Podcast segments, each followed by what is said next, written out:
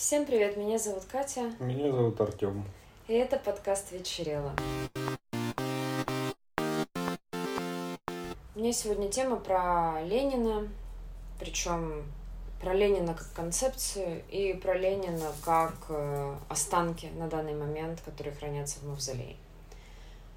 Вообще это интересная тема. Я не была в мавзолее. Ты был? Нет. Мне как-то ни разу не хотелось стоять в очереди. Я, если бывала в Москве, то, как правило, летом или в районе Нового года, потому что мы ездили к родственникам, это все было завязано на школу, это были туристические периоды, всегда были на Красной площади толпы. И как-то, несмотря на некоторое любопытство, оно было не настолько велико, чтобы толпиться. Ну, без толпы ты пошла, смотри. Слушай, ну может один раз я бы посмотрела. Мне это вызывает очень двоякие чувства. Я, ну это несколько жутко все-таки. Ну, наверное, если бы это было так вот по щелчку пальцев, без каких-то... У нас дерутся животные, извините, если слышно. Без каких-то затруднений, думаю, что да, я бы один раз сходила. Ну и, наверное, многие помнят, э, что лет 10-15 назад был поднят вопрос с Мединским, что надо захоронить Ильича, что там все равно уже от него ничего не осталось, в смысле реального оригинала. По его словам, ну это просто во всех статьях, если берешь, читаешь на эту тему, везде его цитируют, потому что это, ну, это цифры. Он привел цифру 10%, что типа от Ильича осталось только 10% оригинального Ильича. Но э, пообщались в том числе с командой медиков, химиков, которые работают, а, между прочим, на поддержание тела Ленина уходит 17 миллионов рублей в год. Ну да, там же все время. Ну да, там большая команда, целый отдел, люди работают. И с ним поговорили, ну и так, посчитали, получается, что осталось где-то процентов 20. Ну, вернее, там цифры колеблются от 17 до 23. Ну, ну они как по весу считают? Не, нет, по фактическому биологическому материалу, потому что на данный момент от Ильича осталась кожа не в полном объеме, кости, которые при этом обогащают кальцием, чтобы они сохранялись и не разрушались. Я, признаться, про это не смогла так вот бегло нагуглить, как технически они конкретно кости насыщают, но, возможно, более вдумчивые наши слушатели найдут эту информацию. Я довольно на бегу готовилась, если честно. Мышечные волокна, ну, лишенные жидкости, понятно, даже бальзамировка. Ну, так там у него не такая бальзамировка, как мумия. Его же не сушила, не скукожила. Естественно. К там подключены аппараты, он которые подвижный, через него там... у него все суставы ну, шевелятся, да. у него пластичная кожа и все такое. Ну вот, к нему же подключены аппараты, Понятно, которые но... прогоняют, ну и там же и кальций, и все обогащают, чем надо. Ну, видимо, не... Нет? Про это будет отдельно, потому что прогонять через него это проблема. Там это я расскажу про вот историю как все пришли к этой концепции, потому что на момент, когда он умер, плана делать мавзолей и хранить труп Ленина не было. Но оно так вот с кондачка не решается.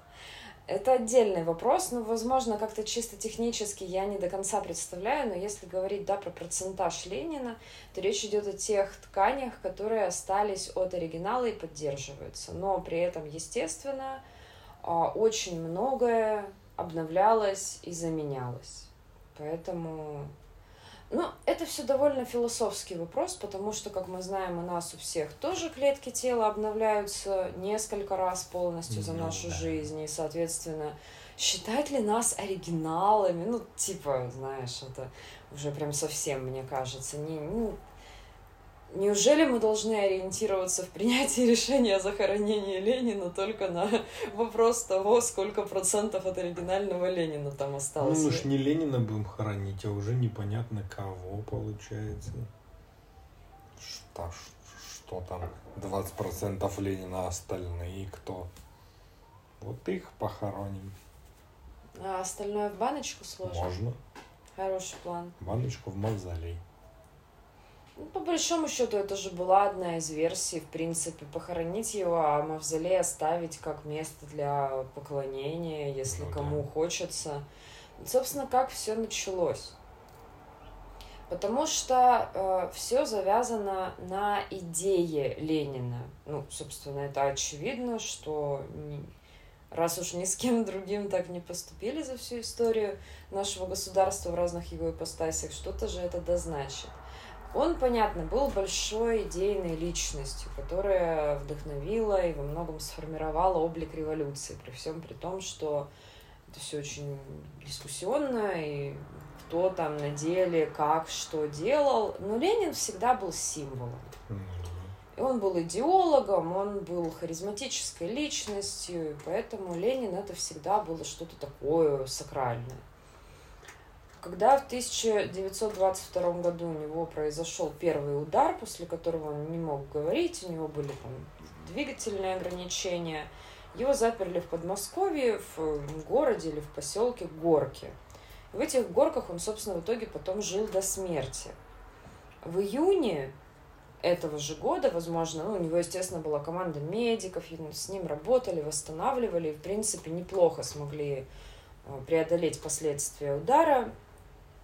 Здесь вот цитата. Секретарь ЦК Леонид Серебряков жаловался в письме другу, что Дзержинский и Смедович охраняют Ленина как два бульдога они на тот момент э, очень сильно контролировали, кто туда приезжает, с кем он переписывается, с кем разговаривает, что, кого, куда, корреспонденция.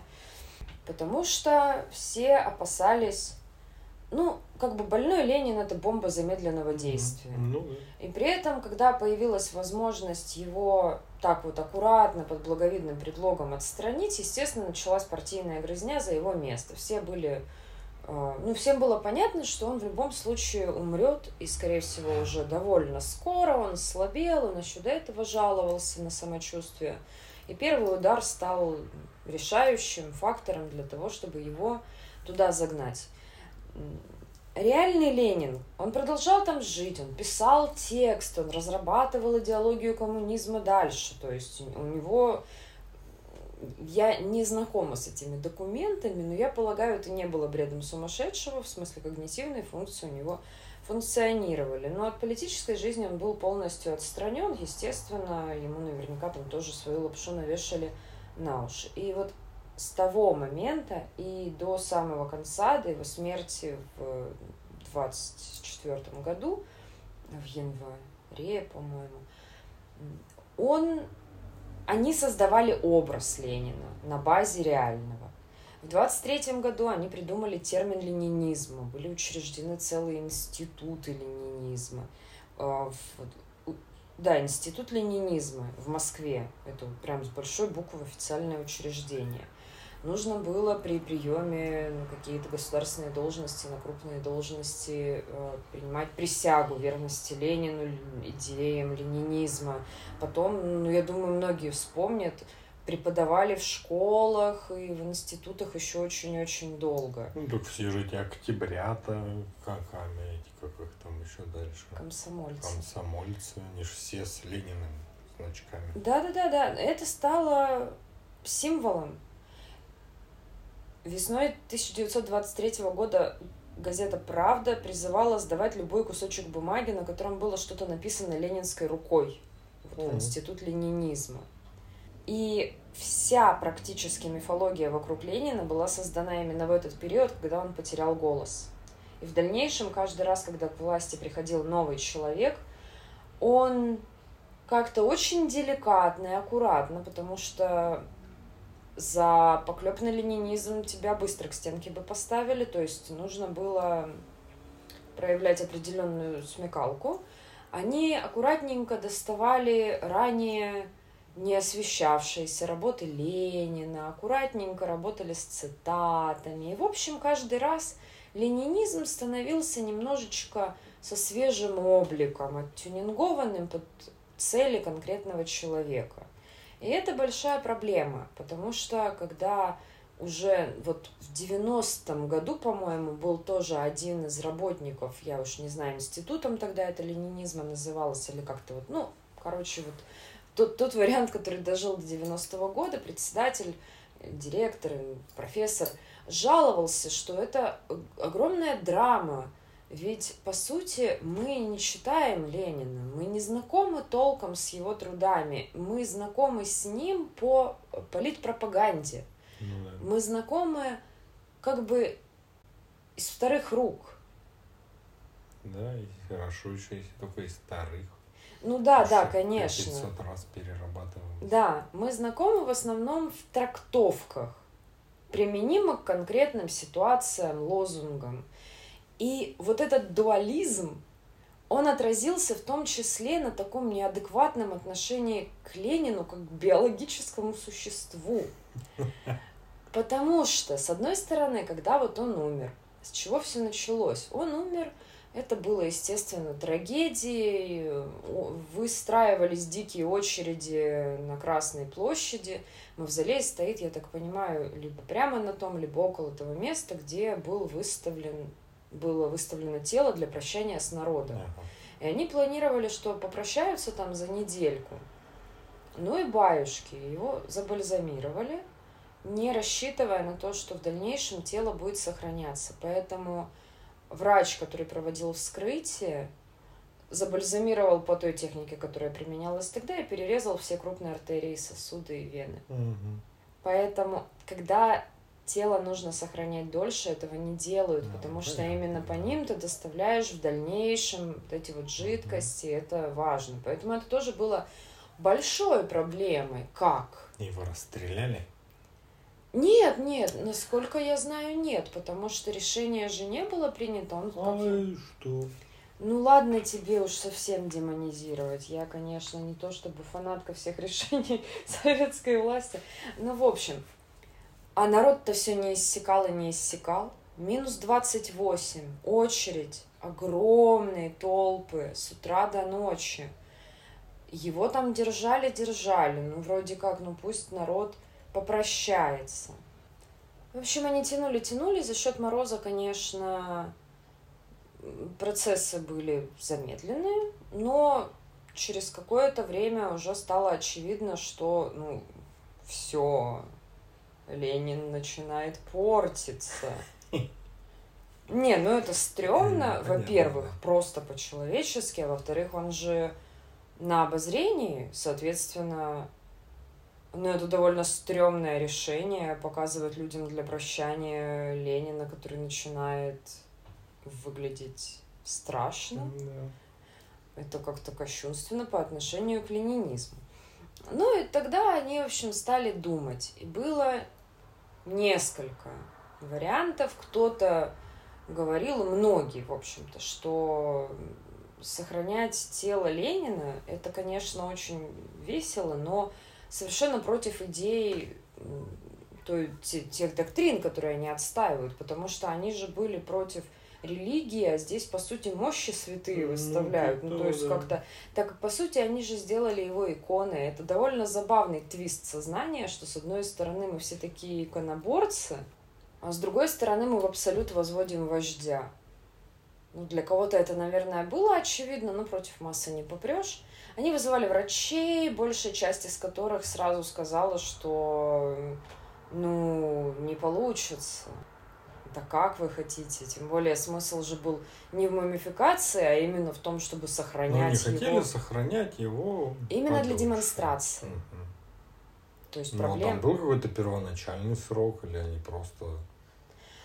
Ну, они, для начала, они, я думаю, сами охренели от этой идеи, потому что ну, представь, да, они давали срок недели, прошло там пара месяцев уже, и они такие, так, что-то происходит уже само, надо продолжать или нет, что мы делаем? Ну, то есть там выглядит как-то так. Ну, может, я ошибаюсь, но везде выглядит, как все были довольно растеряны, вызывали врачей, врачи сказали, что они не дают ни... вообще не то, что они не дают гарантии, они в шоке от этого предложения, можно мы пойдем. Их выгнали, обсуждали уже без врачей, типа сначала надо на идеологическом уровне решить, а врачей как-нибудь заставим. Пусть стараются, не отлынивают. Ну, в общем, большинством голосов было принято решение все-таки что-то делать. Нашли врачей, между прочим, это была целая династия, один из которых э, сын, наверное, сейчас он уже не работает, но он успел, в общем, много рассказать уже после советской власти. Они разработали определенный состав, в котором вымачивается тело, потому что угу. Пропускать внутрь не совсем получается из-за отсутствия центральных вот этих вот кровеносных сосудов крупных они сделали систему надрезов на теле вождя, что приш... ради чего пришлось запрашивать в ЦК разрешение а, на это. Губка. Ну, ну да. Не очень квадратные штаны, да. Калинин квадратные штаны. Да, Тогда это было просто, что туда вводили иголочки небольшие, пропитывали ткани, периодически снова вымачивали. Со временем, когда позволила технология, у него вот под этим его костюмом находится резиновый костюм, он находится в, в, под слоем такого, типа он в латексном комбезе, под которым постоянно гоняется... Черным, я надеюсь. Не, ну там можно разные варианты. Красивый, блестящий черный костюм. Да, это хорошая идея. Надо предложить создателям сериала «Американская история ужасов». У них есть кинг на эту тему, но Ленин очень бы освежил свежий сезон, да? мне кажется. Освежил, ага. Ой, господи, как потемнело-то. Короче, и там постоянно циркулирует жидкость, которая вот позволяет сохранять ткани. Но этого недостаточно, и там один, по-моему, раз в год на два месяца его забирают в подвальные лаборатории, где вымачивают во всяких жидкостях, промывают, прочищают, забирают, э, обновляют полностью ну, все то, до чего дотягиваются, берут на анализ все его жидкости, которые были до этого, чтобы убедиться, что там нет каких-нибудь грибков или бактерий или чего-то еще. Параллельно они восстанавливают все, что может э, потихонечку разрушаться. В принципе, за счет этой технологии он сохраняется хорошо, он пластичный, подвижный. Единственное, они утратили часть кожи на его стопе где-то в середине прошлого века, когда экспериментировали с парафином или что-то. Ну, ну какую-то, в общем, технологию пытались применить. С тех пор вот там, возможно, расстреляли, если честно. Потому что с тех пор сказали эксперименты проводить на невостребованных трупах. И вообще, что хотите, то и делайте. Ну да. Эксперименты. Деда не трогать. Ну, я же так понимаю, его и в обычные дни там пара часов всего есть доступность посмотреть. Возможно, это из-за температуры или из-за чего-то еще. Я что-то такое слышал, что очень мало ну, времени. Не знаю, я знаю, что день. он находится в стеклянном саркофаге, который из такого стекла, что его, в принципе, не видно глазу. Ну, ты когда смотришь, он там не бликует, не искажает, кажется, что он типа вот. Ага. А внутри постоянно поддерживается температура в 16 градусов. А есть ну, имитация естественности достигается за счет специально разработанного освещения. Ну, чтобы он был немножко более свеженького цвета, потому что, блин. Ну, понятно, да. Ну, ну это что, сто лет он уже там лежит? Ну почти. да, да, да, почти сто лет. Колбас. Сначала это был деревянный мавзолей, потом его уже сделали каменным. Сейчас э, проводится опросы на тему того, что люди думают, периодически эту идею закидывают и на правительственном уровне, там на каких-нибудь заседаниях. Ну, пока как-то... Ну, блин, после ста лет трудно решиться, если честно, мне кажется. То есть, ну, это должно быть как-то очень жестко обосновано, и как-то это так ну, подать тут надо. видишь, как раз, может, наоборот, круглая дата. Сто лет и хватит. Ну, а то потом, ну, он был тут 107 лет и 5 месяцев, ну, теперь хватит. Как-то уже не так звучит. Как ты масштабно мыслишь. Между прочим, пока делали все эти разработки для того, чтобы усовершенствовать систему обслуживания Ильича, были открыты всякие побочные штуки для, например, для трансплантации органов, для какого-то там обмена жидкостей в сосудах, ну, что-то еще. Да, это как и во всем, мне кажется, когда какие-то пытаются делать открытия и работают в одном, в одной сфере, часто выстреливает что-то побочное. Так что, в общем-то, да, польза определенная есть. Ну и мы поделились опытом, у нас потом закупали эти технологии. Кто же там? Какой-то корейский лидер также лежит в мавзолее. Да, да, да. да. И в Сербии, что ли. Ну, короче, знаешь, все Классно. наши. Корейский, северокорейский? Да, наверное ж, да. Слушай, я вот помнила имя, пока на... начинали записывать, и сейчас забыла. Ким Чен Ир? Нет. Что-то с буквой С. Ким Чен С? Ким Чен С, да. Ким Ир Сен. А, ну вот, да. Там была буква С, видишь? Да. Да, это северокорейский лидер. А это еще до Ким Чен Ира, понятно. Да, да, да, да. Ну, потому что после был только Ин. Да, и вот это вот в Пхеньяне. Mm, интересно. Ну, там-то, наверное, у них получше все. В 1994 что... году, да, то есть, соответственно, они сразу... Ну, во-первых, он не так давно хранится. Ну да, ну если сразу ты делаешь как надо, наверное, есть больше шансов, в принципе, сохранить его. А что ты думаешь о мавзолее? Надо ли его похоронить? Ну да, тебе нравится эта идея? как таковая. Ну, идея как таковая мне нравится как раз. Ты бы хотел, чтобы потом там собрался пантеон всех правителей? Ну, я бы не отказался, но всех уже не получится, видишь. Ну, можно начать с какого-нибудь ближайшего. Ну, это тоже будет не то, что будет Ленин и еще кто-то. Что за дела остальные. Надо выкопать их и попробовать что-нибудь с ними сделать. Из папье-маше? Ну, из чего получится? Я боюсь, там просто не так, ну, нелегко не будет. Ну, именно вот таких, как Ленин, по сути-то и не было. Был Сталин, но он же тоже какое-то время лежал а, в своем мавзолее. Да, я даже По-моему, да, по-моему, было что-то такое. Но, кажется, там не было задачи его надолго держать. Это такая мощная психологическая штука, связь с поколениями, когда вот такой человек лежит у тебя перед глазами. Слушай, да, действительно, Сталин побыл в мавзолее. Но недолго, но у него был свой мавзолей. Или он в этом же с Лениным лежал? В этом. Рядышком? Да. Он там простоял больше восьми лет. Ну вот. Ну, по-моему, там его убрали именно из-за каких-то уже разоблачений, там вот этих вот развеиваний культов.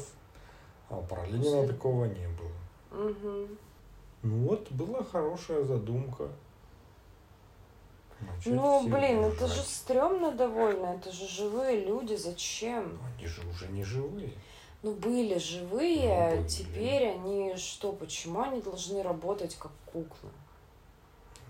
Они как куклы дергаются на веревочках. Они лежат. Ну, вообще-то там, говорят, корреспонденту газеты специально показали, как суставы у Ленина сгибаются, ну, и голова крутится. Демонстрация. Да, да, демонстрация. Это довольно крипово, если ну, честно. крипово, да. Как в фильме ужасов. Ну, да.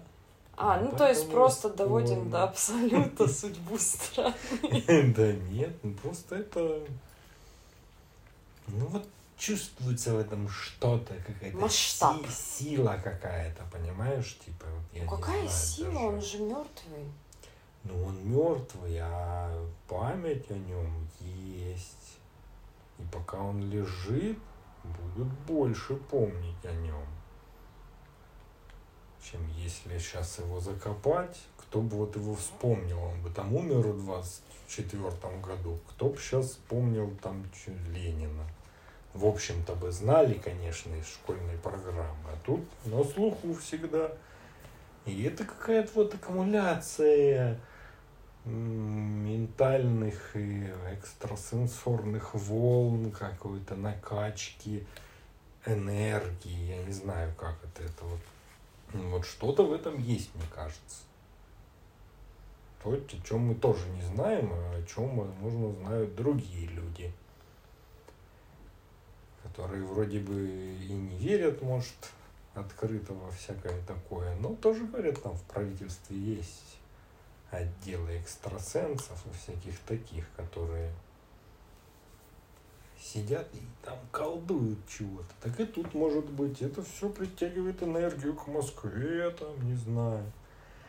Люди все еще ездят, смотрят на него, отдают свою энергию. А может там воронка энергетическая, которая всасывает все эту энергию и передает на Луну, например. Господи. А зачем ей? А там Сталин. Ну, там же это, на, на обратной стороне Луны база фашистов. Фаза фашистов, который захватил Сталин. Теперь он там главный. Ну что ж, надеюсь, они подружатся. Ну вот, например, так. Видишь, вот такие варианты могут быть. А ты что думаешь? Мне это кажется какой-то дурацкой игрой. Люди начали и не смогли остановиться. Просто в какой-то момент уже ну, азарт взял верх. А что будет? А, а если еще дольше? А вот если вот тут придумать, так, так, так, а вот, о, прикольно, голова вертится. Ну, то есть я не могу к этому относиться полностью серьезно. Это какая-то странная идея, которая зашла слишком далеко. Я не, я все понимаю про энергетические все эти зоны,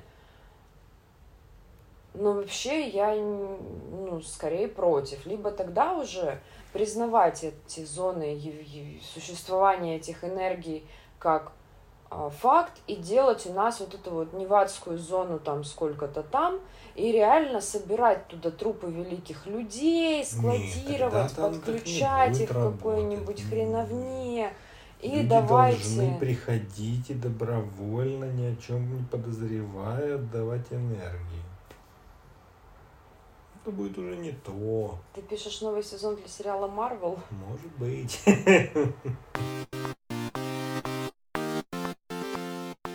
мы посмотрели фильм этого года, ну или он, наверное, в прошлом снимался, но вот у него релиз случился сейчас, называется «После Янга», где снимался Колин Фаррелл без спойлеров, по сути, да, там по большому счету в описании написана основная суть, и из этого состоит фильм, по большей части. А, будущее, где есть андроиды для разных целей, в том числе андроиды няньки, ну, там, более узкоспециализировано, но я думаю, нам просто показали одну из очень многих разновидностей, там как-то так это звучало, что они существуют очень разные.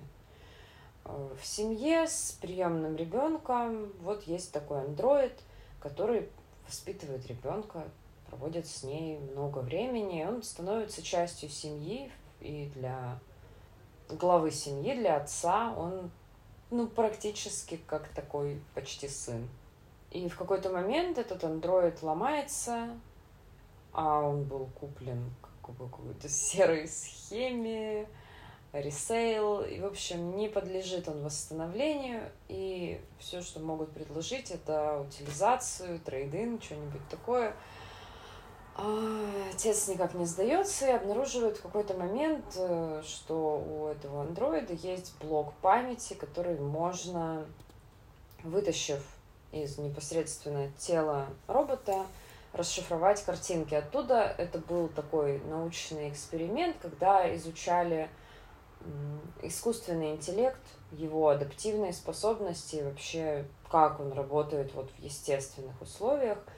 Такая штука, которая записывает через глаза андроида по 5 секунд каждый день. И это причем происходит не рандомно, а он сам решает. То есть такой типа Инстаграм андроида с пятисекундными рилсами каждый день. Было интересно посмотреть, какой он будет делать выбор, на чем основываться, ну и в общем. Потом это все закрылось, потому что это нарушение конфиденциальности у тех семей, где он живет. Ну вот у него так уж вышло, что эта штука осталась, и наш глава семьи пускается по такому очень трогательному путешествию во вселенную этого робота. И мы узнаем довольно много деталей. Это вот если так коротко.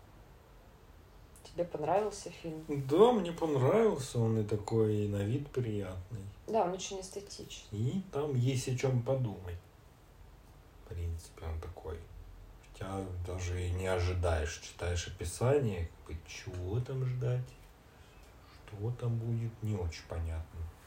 Я думал, совсем будет все по-другому, другие акценты, опять про рабство, про все вот ну, это. Да, ожидаешь чего-то такого, конечно. Да.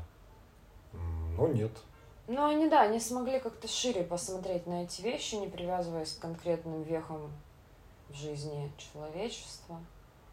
Да, мне, мне тоже. Мне еще понравилось, какой он такой созерцательный. Мне понравилась, наверное, даже вот эта сама концепция моментов из жизни, когда они не сюжетные, а вот да, просто, да, да.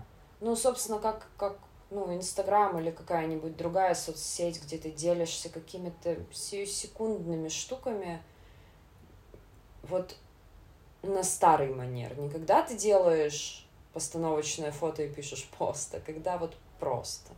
Просто так, да. смотри пирожок. Ну, это, это прикольная тема. Это все как про память человека. Это же, по сути, там есть разные моменты, которые на это тоже как-то акцентируют внимание.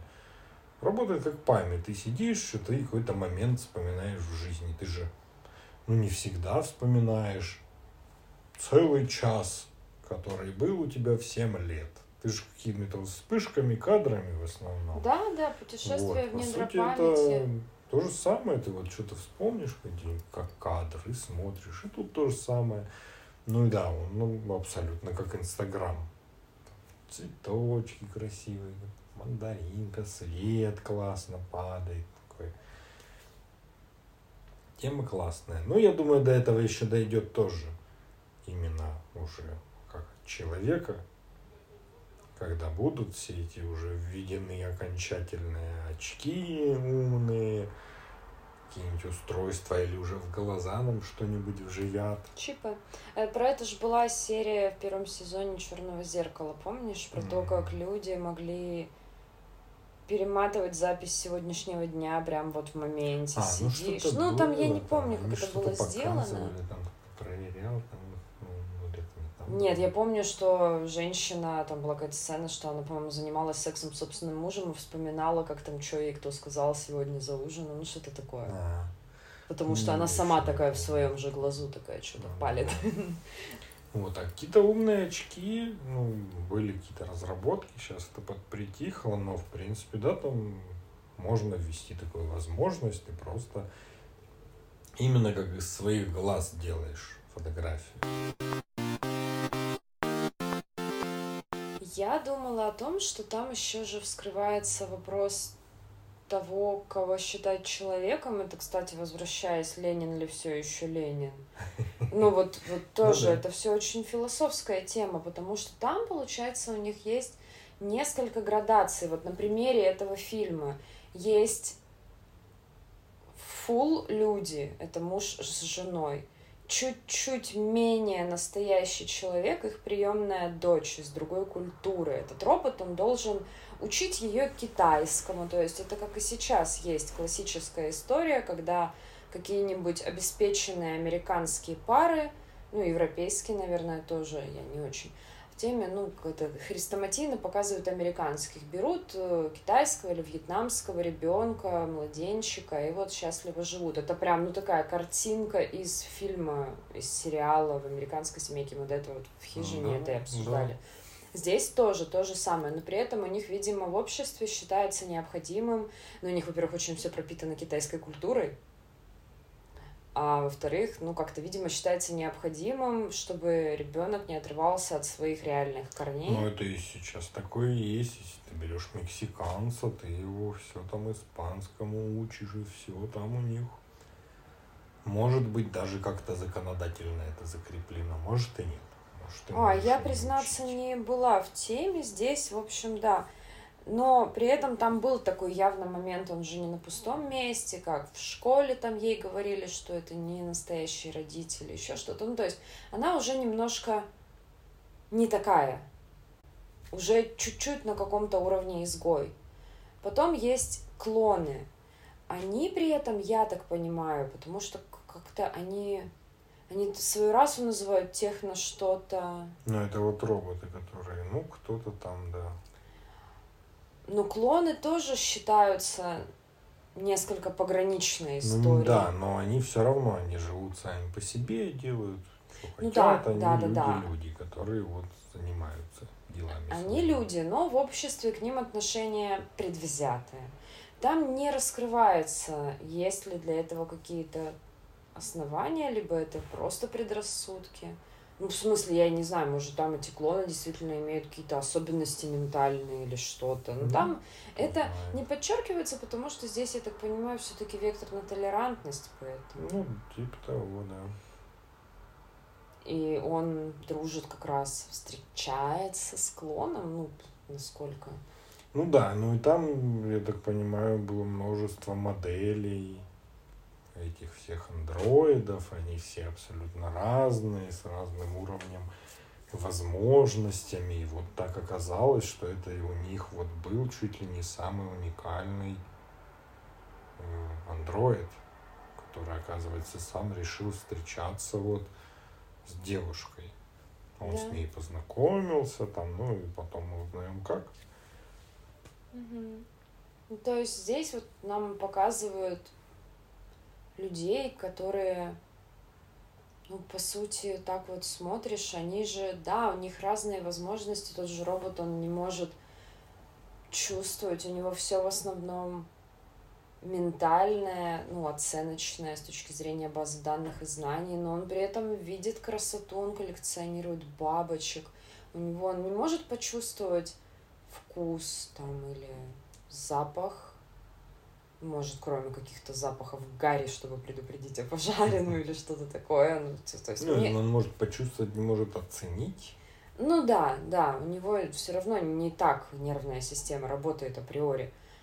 Но он видит красоту, он воспринимает, у него есть чувства. Потому... Ну, у него свои суждения какие-то жизни, о людях с ним там ведут задушевные разговоры, и он выдает какие-то уникальные вещи, именно какие-то осмысленные. Поэтому-то он и стал таким близким, потому что он, ну, по сути, он как человек, просто вот своеобразный. Для чего нам это показали? Ну, нам, я думаю, это все, во-первых, о памяти, о том, что вот классно бы помнить моменты и все такое. Я думаю, это во многом об этом. Ну и то, что, ну не знаю, как это вяжется, его это скрытые части базы данных, которые нашлись потом, о его прошлой жизни в прошлой семье. То есть он каким-то способом хозяин открывает его данные, и там выясняется, что он прожил уже целую жизнь в другой семье, там, не знаю, пока ребенок тоже китайский усыновленный не вырос, не уехал, мать его от старости не умерла, то есть там огромное количество времени. Ну, про то как-то, чтобы ценить то, что было, опять-таки, про память и про ценность того, что было раньше. Потому что для андроида это имело тоже большой смысл. Он каким-то образом смог перенести знания, или я не знаю, как, как там сложилось все у них. В общем, это все не так просто, это технические какие-то их штучки. В общем, я думаю, это про память, про то, что надо любоваться моментом, про то, что нужно все помнить и близких не забывать счастья, здоровья, все такое. А ты что думаешь? Ну, если честно, сама концепция про искусственный интеллект, про робота, про клонов, про всякое такое, я никак не могу объяснить, почему именно эти образы. В смысле, у меня нет ни малейшего понятия. Но большую часть времени я замечала проблему того, что они привык... ну, что люди, мы привыкаем делегировать кому-то свою жизнь, воспринимать людей как мебель. Для этой пары, которые, очевидно, ценой определенных усилий взяли приемного ребенка, вызывало э, полнейший ужас, необходимость теперь заниматься этим ребенком, потому что робот теперь не делает все. И ну, это такое очень на поверхности мысль. Ну да, но они в том числе сами там герои об этом говорили. Ну да, то есть это даже не надо там выискивать, это сразу и красной строкой. И я думаю, вот это основная мысль, что мы не живем свою жизнь сами, мы пытаемся ее избежать. И вот рядом с нами есть целый мир, мы не обращаем на это внимания. Мы просто пытаемся убежать от всего, всего, всего вот этот вот эскапизм и прокрастинация. Наверное, в широком смысле я восприняла куда-то в этом направлении. Эти мысли можно развивать, крутить, там много мелких зацепочек, об которые можно продвигаться. Но вот если в массе, то так. Почему именно данная эстетика, ну, нравится режиссеру, то есть я даже не знаю, не вижу смысла Просто чтобы это не делать какую-то социальную слезливую драму об ужасной семье, типа, ну, это было бы как-то ну, да. слишком по-русски, наверное. А здесь сделали такую красивую, трогательную, сентиментальную тему. Но при этом про такие вполне важные, актуальные вопросы. Да. Ну, поэтому мне и понравилось, что можно задуматься о чем-то опять-таки. Я сегодня продолжу тему роботов. Я, в принципе, и так не переставал следить, но захотелось обновить информацию о том, на какой стадии у нас робототехника нынче.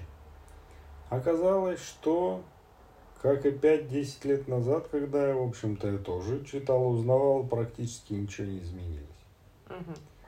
Ну и вот я расскажу про то, что, в принципе, было в последнее время – прессе, ну, что рассказывалось, показывалось. Робот Федор. Российский робот. Федор он стал это аббревиатура английского наименования, там Final, Experimental, Demonstration там и так далее, Федор. Угу. Это робот-спасатель государственный, который сделала государственная структура специально разработанная, называется андроидная техника. Они сделали по заказу МЧС робота для проведения всяких разных работ, спасательных, грубо говоря. И там фишка в том, что как бы они разрабатывали, разрабатывали, а в какой-то момент решили, что он полетит в космос и чуть дообновили версию, он стал Skyботом F850. Угу. И вот в девятнадцатом году его запустили в космос. Не просто на ракете полетел, в ракете, ладно. Прилетел на МКС, побыл там какое-то время, поработал дрелью, отверткой, шуруповертом, показал, что умеет, и полетел обратно. обратно. Это, ну, наверное, тоже можно сказать Android, потому что у нас принято считать, ну как Android это человекоподобный робот. Да. Все обычные остальные роботы это роботы. Что мы складываем в человекоподобность, ну, как правило, в фильмах там и везде, если есть руки, ноги, голова, и он ходит на двух ногах, то он человекоподобный. Ну, я так представляю, из того, что знаю. Понятно, можно рассуждать, что и можно назвать его андроидом, только если у него есть лицо, там глаза и нос. Ну, не знаю. Этот робот, он считается в какой-то степени андроидом, потому что у него есть ноги, руки. Ну, я так понимаю, он прям не ходит, ходит ногами. Он в основном именно вот, особенно в версиях для космоса, в основном руки подвижные, там голова, все смотрит, делает. Он имеет собственный источник питания, который может работать один час. Все остальное время он может только от сети работать. Рост у Федора 180 сантиметров, значит, у него все-таки есть ноги. Вес 106 килограмм. Но при этом многие не используют. Ну, по-моему, нет. А нафига они ему? Может, потом сможет. Когда подвыздоровеет. Ну да, ну или он, может, в космосе, может, знаешь, как ластами так и лететь. Ну, короче, я не очень помню, не очень понимаю, как с ногами. Нужно узнать об этом. Вот такой робот-космонавт. Сейчас он где-то там в Сколково чем-то там занимается. Дела. Ну и все дела. Следующий робот София.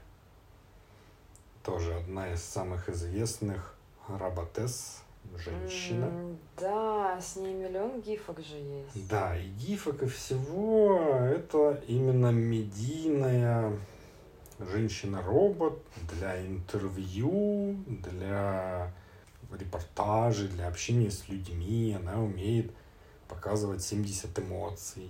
Она может реагировать на эмоции человека, воспринимать, распознавать их.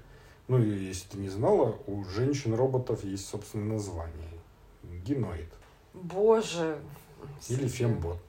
Ну, как-то это странно. Да.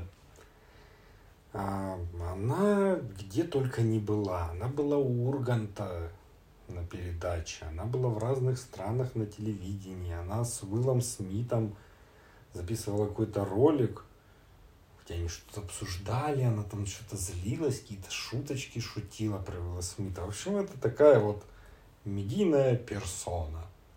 И в 2017 году она получила гражданство Саудовской Аравии. И это первый робот, который получил гражданство. Следующие роботы это промботы. Я даже видел, ты, наверное, тоже у нас в Меге такие стояли. Ну, это такая, наверное. да, штука. Сложно назвать ее прям роботом. Она, то есть, как бы имеет вроде бы голову, руки, стенд для передвижения с колесиками, странную улыбочку и огромные глаза, и экранчик. И она, это информирующий робот. Она может рекламу какую-то рассказывать, может созывать куда-то, может ну что-то вот такое делать. Их делают в Перми, и это один из самых продаваемых роботов в мире именно вот в этой сфере промо. И они же в 22 году сделали робота Дуняшу. Это робот-кассир. Господи Иисусе, ну, окей, иронично. Да, она на какой-то выставке стояла за кассой, общалась с людьми. Она умеет запоминать людей при повторном посещении, она может шуточки шутить, может руку тебе пожать, у нее есть... А э, можно этого избежать? Не знаю. У нее кожа специально разработанная во Владивостоке, которая ну, максимально имитирует настоящую кожу. То есть она пластичная, там цвет имеет, все дела. Внешность ее это э, взята у победительницы конкурса Мисс Пермь 21 по-моему, года, у которой муж бизнесмен, и он пришел и сказал, хочу, чтобы этот робот выглядел как моя красавица жена. Вот вам деньги, сделайте. И вот теперь есть робот Дуняш. Надеюсь, заказчик доволен. Ну, я думаю, да. Вот, это вот российские разработки. Все та же сфера, по сути. Медиа, разговоры, чтобы с тобой могли поздороваться, она может немножко шевелить головой, то есть у нее подвижная челюсть, нам немного ну, моргает. Ну, понятно, имитирует это, вроде как.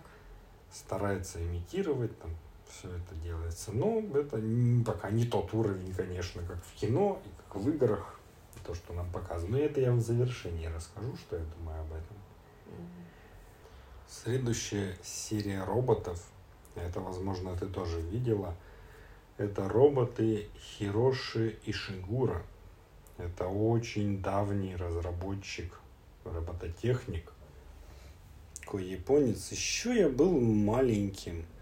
Он первого, кого сделал робота, это он копию себя сделал. А, суть все та же. Подвижная челюсть, глаза. Он может отвечать на вопросы, воспринимать твою речь, распознавать. Но он на этом, естественно, не остановился. Он очень деятельный, он преподаватель в университете по робототехнике. Ну, в общем, он прям вот сильно в теме. Он сделал много роботов. Среди них робот маленькая шестилетняя девочка. Боже. Робот маленький десятилетний мальчик. Так.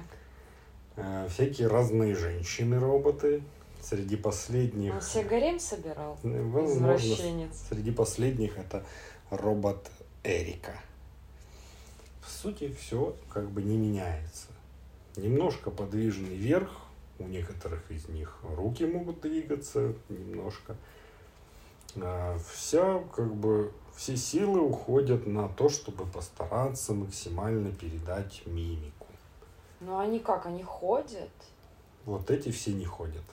То есть они могут просто сидеть и немножечко да. шевелить лицом. Да. То есть вот, вот этот конкретно робот должен в каком-то фильме сыграть робота. Его они используют ну, в каких-то промо-целях в студиях, усаживают за стол и там ведут новости эти роботы. Угу. То есть пока вот на это они способны. Но дальше моя любимая компания, производитель роботов, это настоящие роботы. Это ну, вот эти, которые собачки. Boston Dynamics, да. Которые прыгают, бегают. И У них целая серия, да, роботов. Там есть и собачки, и большие собачки. Ну, я условно коровы, просто, да. как их назвать, четырехногие вот да. эти вот штуки. Вот, среди них первые самые были четырехногие которые, ну, некоторые из них очень быстрые и маленькие, они могут бежать там 45 километров в час по пересеченной местности. Есть такие большие, да, есть большие, которые бегут медленно, но они могут нести до 150 килограмм веса груза. Ну, тоже хорошо.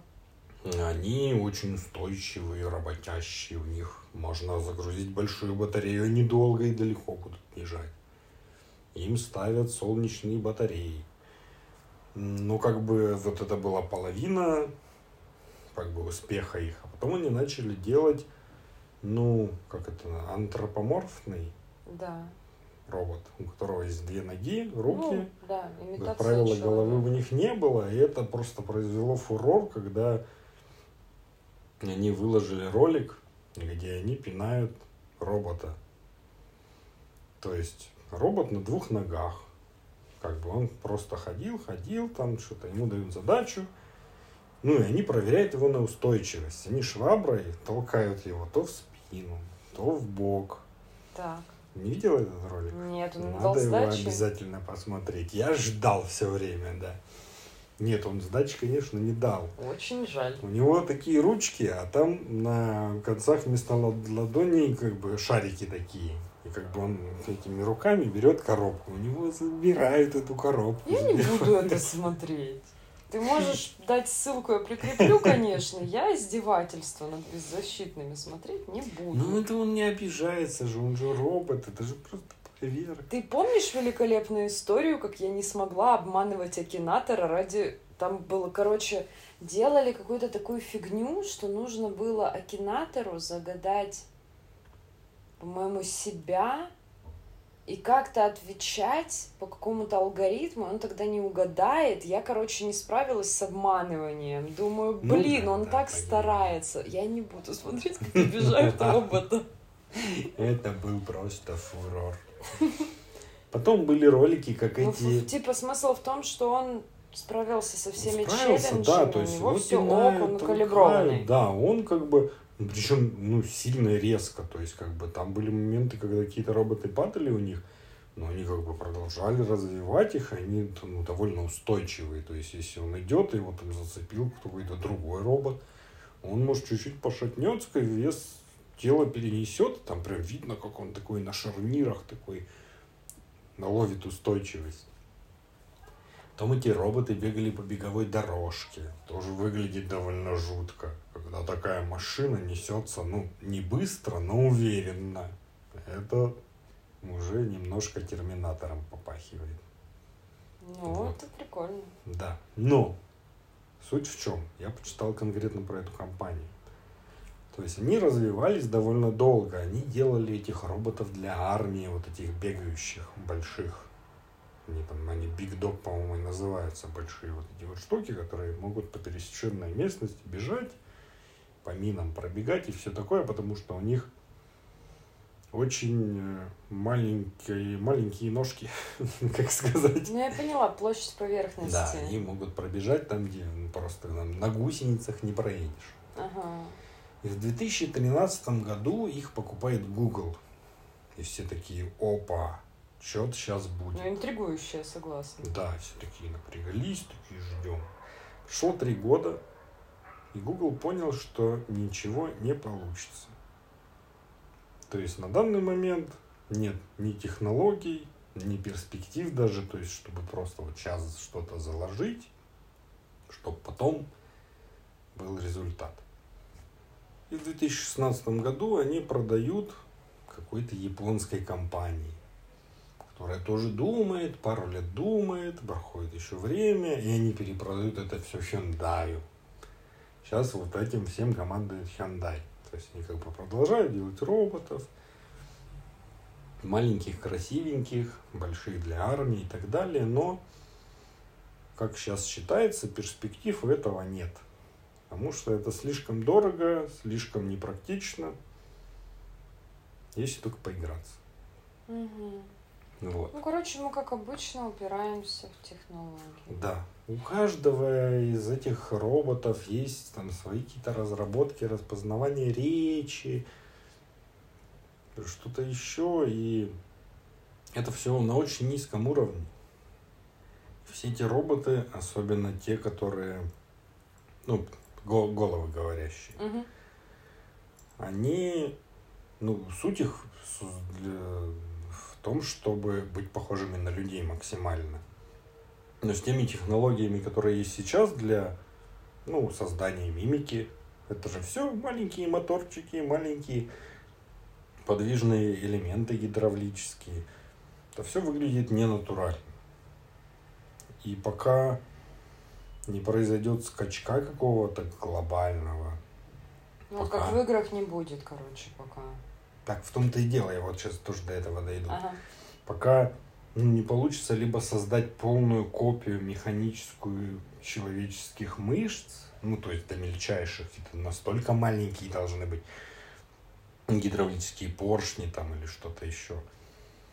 Ну, как бы ничего не получится. Либо какая-то живая жижа, знаешь, вот, которая может формировать лицо, я не знаю, под кожей и как-то вот быстро и резко реагировать как человек. Ну, это было у Лавкрафта, шаг готы называется. Да? А что, они так делали, да? Они просто принимали любую форму. Это была вот. такая аморфная хрень. Вот. возможно, если доработать. Вот. Мы с ним мы их помещаем в кожу от фалоимитаторов реалистичных, и они там Мы его помещаем в кожу Ленина, и он Ой, встает и идет. какой неожиданный момент. У нас как это, кольцевая композиция круговая. О, да. Неплохо. А по поводу игр, даже на уровне компьютерной графики все еще не получается сделать нормальные лица без участия актеров. Ну да, и движение. И ну, то есть, ну, о чем можно говорить, как можно воплотить что-то в реальной жизни, у которого такие ограничения есть, если просто в компьютере ты не можешь смоделировать полностью лицо. Почувствуй себя венцом творения, конечно. Ой. Да. Как приятно. Поэтому тут два пути. Либо будут развиваться технологии, и найдутся такие как бы уже средства, которые можно будет андроидом, роботом повторить наши лица. Либо мы будем отключать людей вот эти вот возможности, чтобы сравнять шансы. Понимаешь? Чтобы мы были наравне с новыми людьми, андроидами. Они, выпи... они выпирались там вот это с бровками своими там поднимающимися и все такое. Такие варианты. Ну, в общем, да, снова мы приходим к тому, что опасность человеку умереть от восстания машин пока что не грозит вообще никак. Пока что нет. Ну, такой получился довольно насыщенный выпуск. Надеюсь, вам было интересно. Будет пост э, в Телеграме, где я приложу фотки роботов и прочие материалы.